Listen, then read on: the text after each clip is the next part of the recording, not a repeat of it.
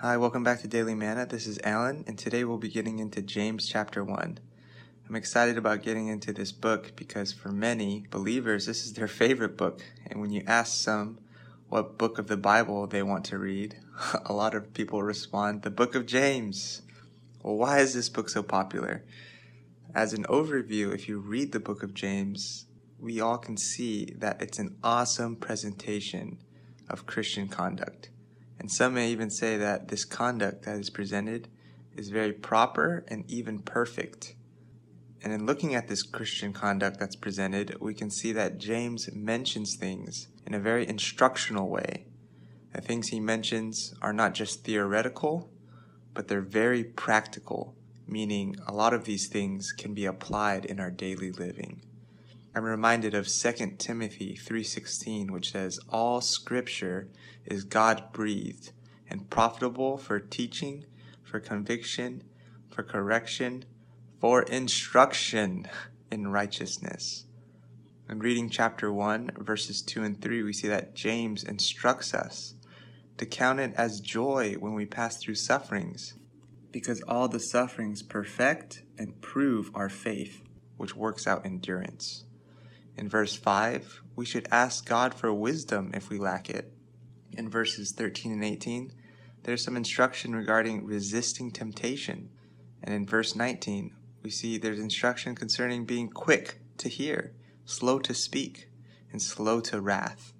I don't know about you, but after reading verses like these within me, there's an amen. I should exhibit and express all these Christian virtues that are being spoken about all these matters that James writes about really portray this kind of perfect Christian living and conduct. And I think we can all easily see and easily identify with these things. However, after digging into James a little bit more, I appreciate seeing that there is something deeper and something more than mere instruction concerning perfect Christian living. And that something is a warning that can help all of us for the rest of our Christian life. But to understand and really see this warning, we have to see that the writer James, who is actually the flesh brother of the Lord Jesus, was someone who did not have a clear view concerning God's New Testament economy or God's New Testament plan. Another way to say it is that James was not very clear and even somewhat mixed up concerning his view of what God wanted and what God was trying to do, what was on God's heart. The reason for this is because in his writing, you get a sense that he still had a regard and he still held on to a lot of elements of Judaism. In the first verse of James, he addresses the Jewish believers as the 12 tribes for James to call these believers in Christ the 12 tribes, which is what God's chosen people were called in the Old Testament, indicates that he lacked a clear view concerning the distinction between Christians and Jews. Apparently, James did not see that in the New Testament, God had delivered and separated the Jewish believers from all the other Jews. There was no longer the 12 tribes. In God's eyes, the Jewish believers were no longer part of the Jewish people as a whole, but they were called out and part of the one church. We know in Colossians that there's no Jew, there's no Greek in the church, in the one new man. Yet James had a regard and held on to the aspect of the Jewish culture. We can also see that James was sympathetic to Judaism and compromised with it in looking at chapter 21 of Acts. James and the other elders told Paul that there were thousands of Jewish believers who were zealous for the Old Testament law. Does that raise any red flags to you?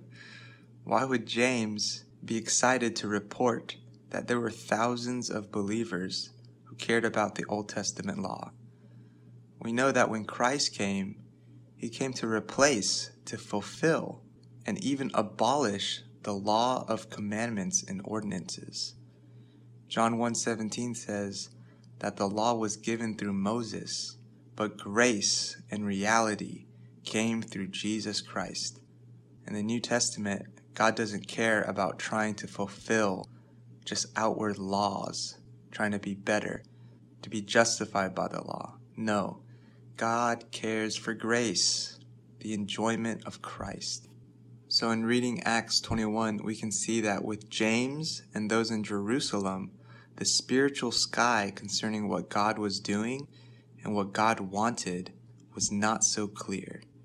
Although these ones were genuine believers, they had a regard concerning the law and keeping the law, which is something of Judaism. So, after all this background concerning James, what's the warning? Well, the warning is that we can strive for and even emphasize all these perfect Christian virtues, yet not have a clear view concerning God's economy or God's plan and desire. On the one hand, we can strive, like many believers, to be godly like James. We can love God, trust God. We can pray in faith and strive for so many other Christian perfect virtues. But we can miss out and know nothing about what's on God's heart and what His plan is.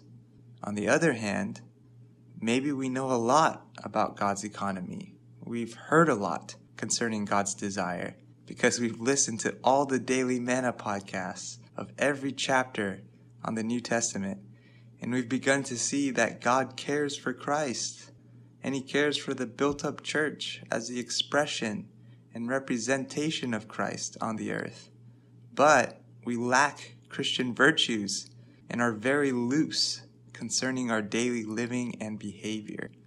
So, in this case, we definitely need the book of James to instruct us and perfect us in our Christian living. Hopefully, we can have this kind of view in reading this book. May we all be helped to see a perfect and practical Christian living, yet may we not simply strive for such a living and miss out on seeing God's economy, on seeing God's heart's desire. Again, I just want to read this verse in 2 Timothy 3:16 all scripture, or the book of James, is profitable for teaching, for conviction, for correction. That's the warning. It's a correction. And also for instruction in righteousness. Well, that's all the time we have. Keep enjoying the Bible.